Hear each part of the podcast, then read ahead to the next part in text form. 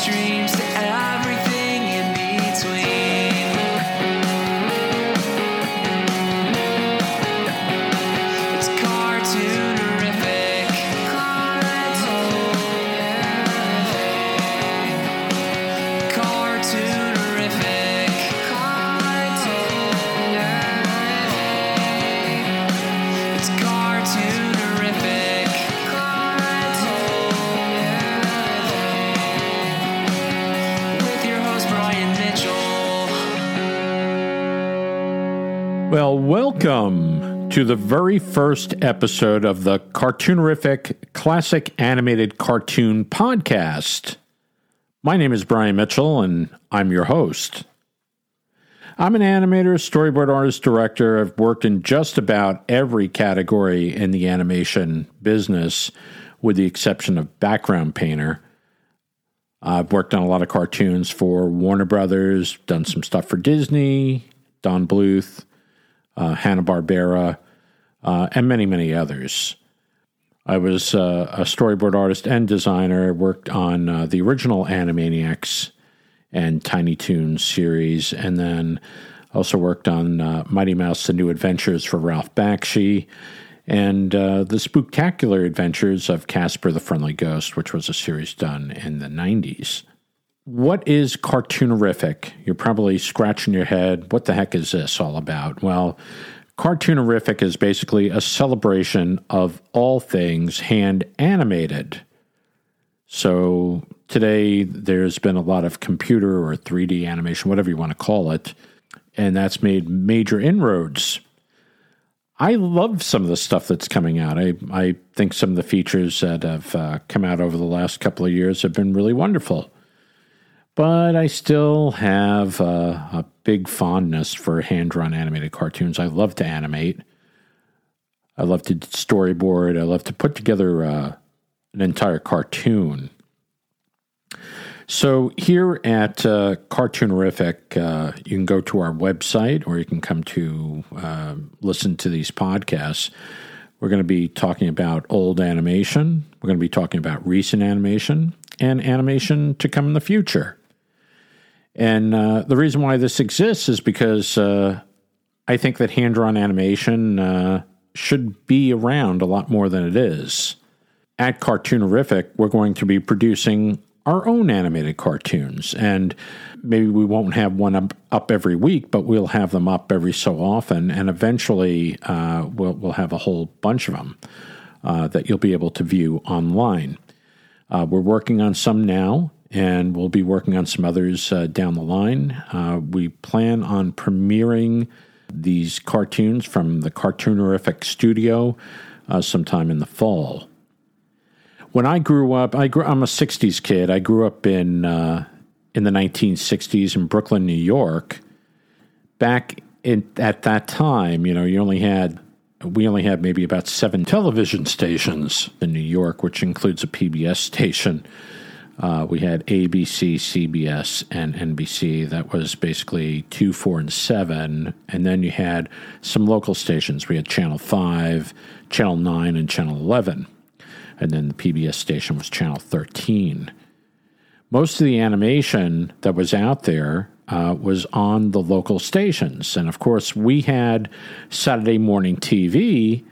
And then Sunday morning, CBS used to run some stuff like Tom and Jerry.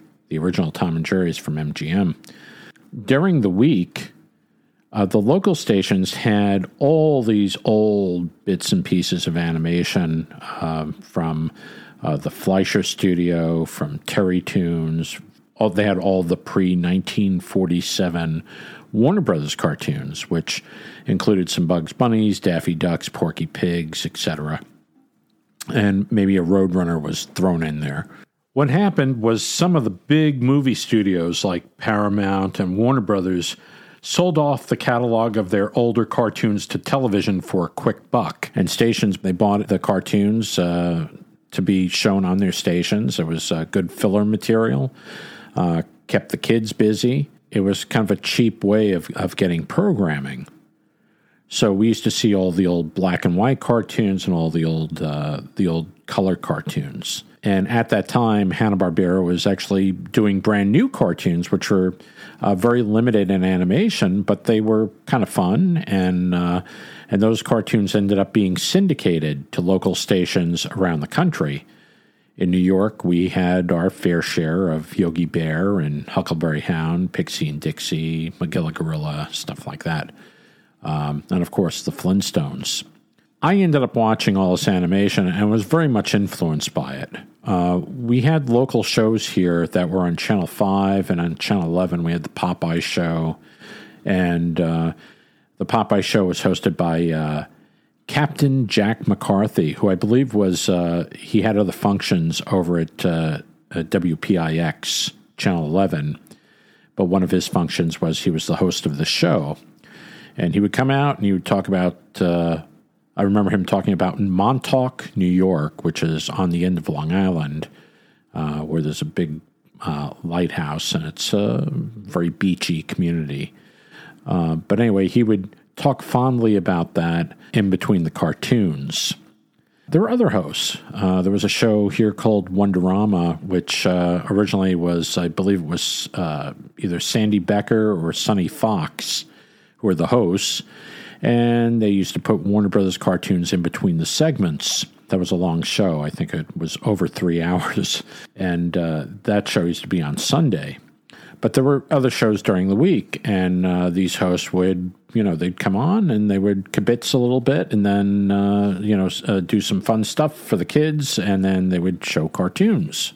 I got most of this influence from because I was constantly exposed to Fleischer and Hanna-Barbera and Warner Brothers cartoons. And then, of course, Saturday morning, basically Warner Brothers had their own show, and it was all the cartoons after 1947 up to that point and to 1963. And so they had all the newer Bugs Bunny and the Roadrunner cartoons, so they were running that. Walter Lantz had the Woody Woodpecker show, which would have behind-the-scenes segments on how to make an animated cartoon, which was very interesting.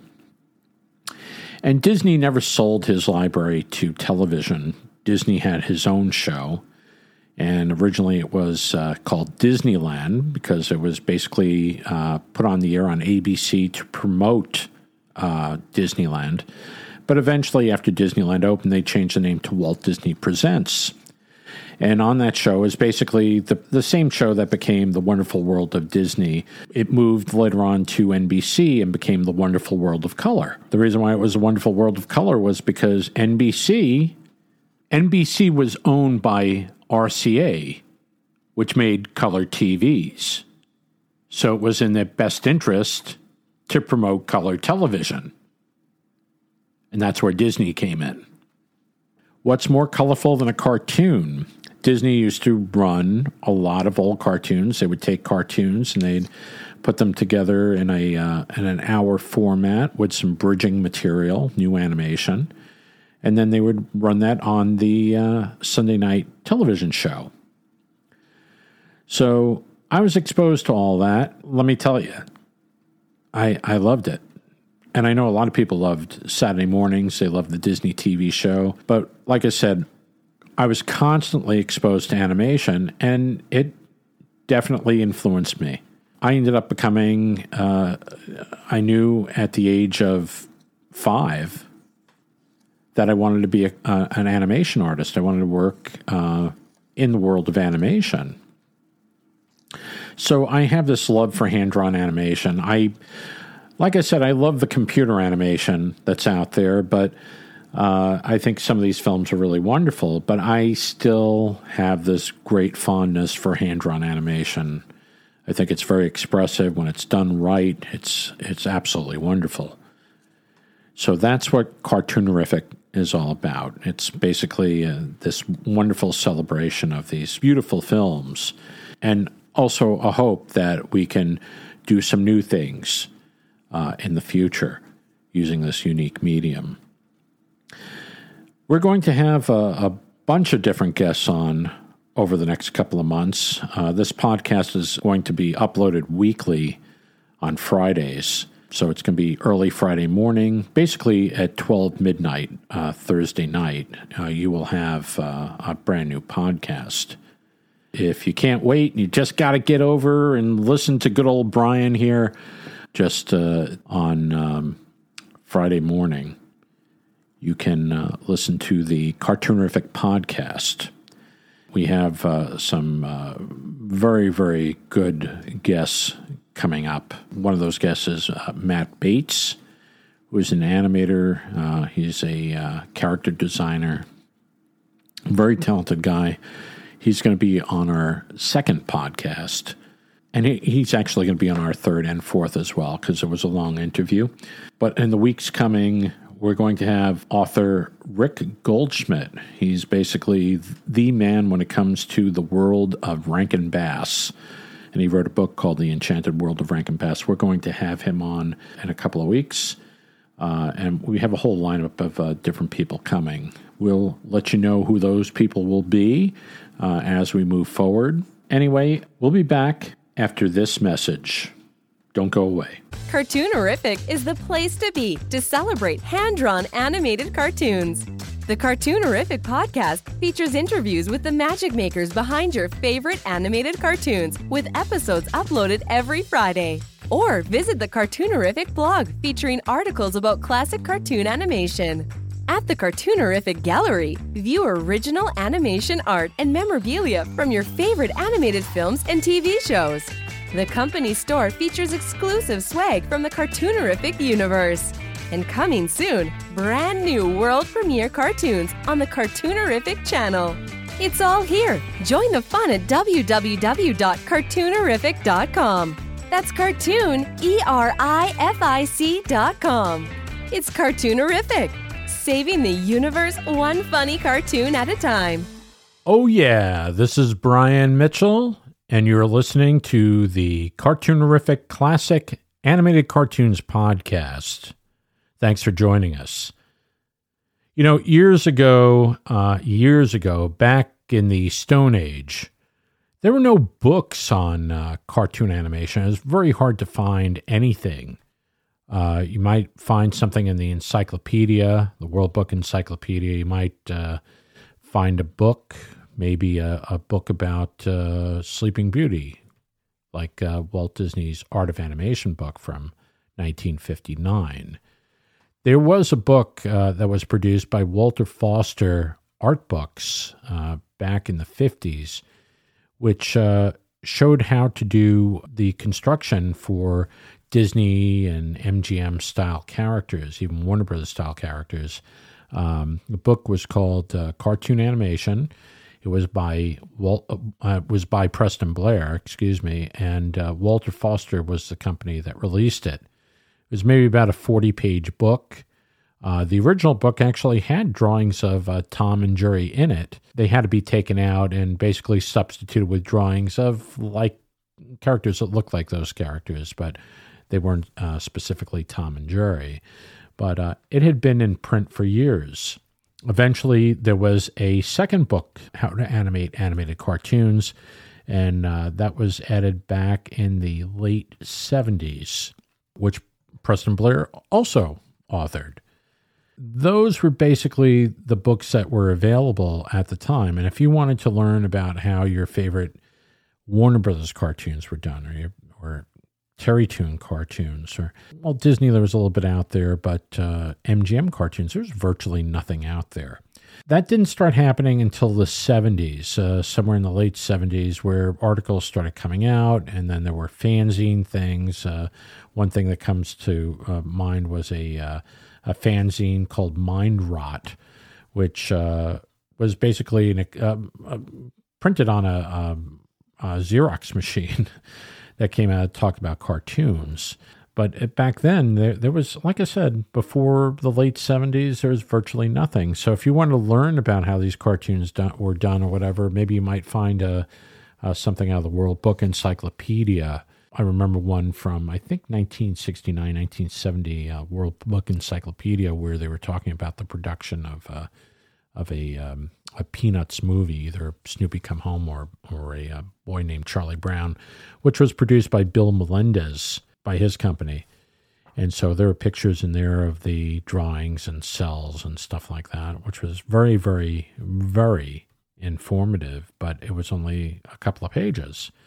But, you know, at that time, when you're trying to learn, when you're trying to find out stuff, there was just so little out there.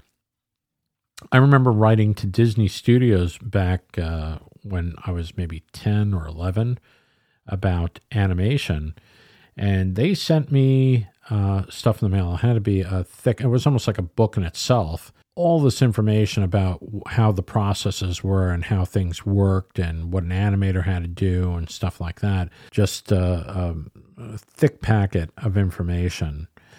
But other than that, there was nothing. And I had to write to them directly for that.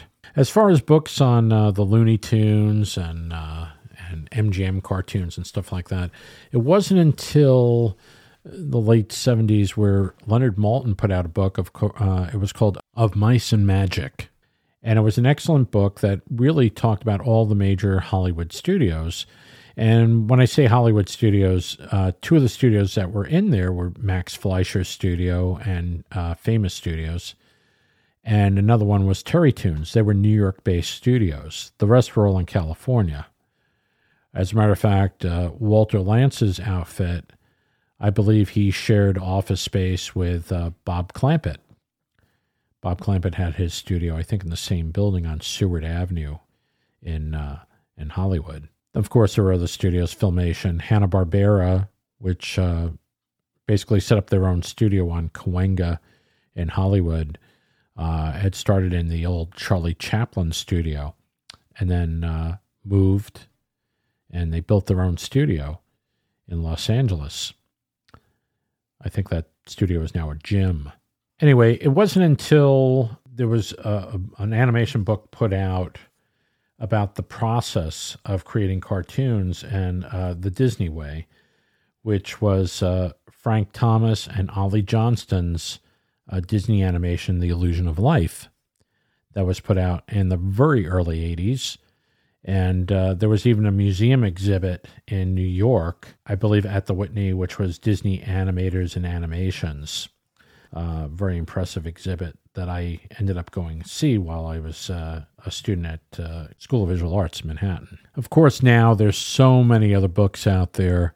Two books that you want to look at if you're an aspiring animator came out within the last 20 years. One is Richard Williams' The Animator's Survival Kit. The new edition has, it's basically updated. There's new material in there. So it's well worth getting. If you have the old one, you should probably pick up the new one as well. The other book is Eric Goldberg, who's a wonderful animator. He's been basically producing commercials in London. He ended up at Disney in the early 90s. Fantastic animator, really knows his stuff. He put out a book called Character Animation Crash Course, a really great, great book, very informative, fun to read. Both books are highly recommended. If you don't have Disney Animation, The Illusion of Life, it's good for anybody. It's basically if you want to be an animator, you just want to learn about animation, learn how Disney animation was done, that's an excellent book to get. All those books are basically featured on our website, the cartoonerific.com website, and you can get them through there. There's links there that will take you right through, and you can purchase it directly. One of the things that we're going to be talking about in the future is collecting animation art. Early on, when I was just an aspiring animator, you know, a kid just learning about it at the age of 11, I had seen something on a local TV station. We had the PBS station here in New York, Channel 13, used to have auctions on air, which would support the station. And one day I was watching it, and the Disney company had donated 2 original cells from the Aristocats. And I remember them putting this thing up there. It was, of course, of the cats. They put the value as a big question mark. I remember asking my father, because I was watching this and was like, oh my God, they have original cartoon art. And I really wanted one of those cells. When they first put it up there, I think it got a bid of maybe $10. And I was like, oh, we have to do this. We got to bid on it, Dad, please, can we bid on this? And so what we did was we called up and we bid $50 on each of those cells. Before long, the $50 showed up, but then it became $100 and it became $300 and then eventually over $1,000 each. So my dreams of getting an animation cell from the PBS Channel 13 auction were gone. But what I ended up learning years later, and not too many years later, was that these cells were available at Disneyland and Walt Disney World for about $3 apiece. Disney was testing the waters to see if there was interest in animation art. So once that auction finished, I guess Disney pulled all their animation cells, all these cells that they were selling at the parks for $3 apiece. They pulled them and they started the Disney Art Program. So eventually the cells from the next animated feature, Robin Hood, were now being sold in galleries. And guess what? They weren't $3 a piece anymore. They were still, at the time, a little bit pricey, because it was the early 70s. They were going for between $40 and $75 a piece in the galleries. But that started off the whole animation art craze, I believe, because by the beginning of the 80s, animation art, where you could actually buy a cell used from somebody who had been to Disneyland for maybe $15, $20, $30, was now going for $100 or $200 or $300 or more. And so I ended up starting off as a collector before I actually got in as an animator working at different studios. Kind of interesting. In future episodes, we'll be talking about theme parks and how hand-drawn animation has influenced those over the years, especially the Disney parks. We're also going to talk about new television shows, new movies, and we're going to review them and talk with people who made them. There's an excellent show called Cat Burglar, which is a very funny interactive show on Netflix. There's that and a whole lot more coming to the Cartoonerific podcast, Classic Animated Cartoons. I guess my point is hand-drawn animation is a powerful, powerful medium, and it deserves to be. We're going to produce some cartoons, and by listening to the podcast and telling other people, you'll be helping promote hand-drawn animated cartoons. Our website address is www.cartoonerific.com. We're just starting out. Things are going to grow. Things are going to get better as time goes along, and we hope that you're there with us for the ride. If you want to stay up to date with all things Cartoonerific, including the podcast, all you have to do is subscribe.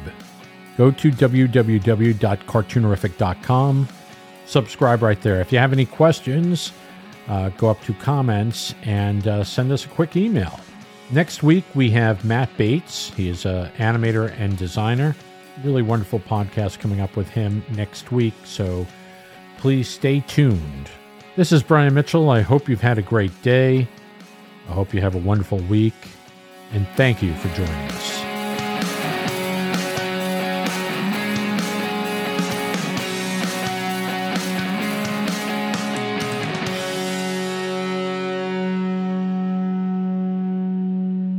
This has been a Cartoonerific Studios presentation.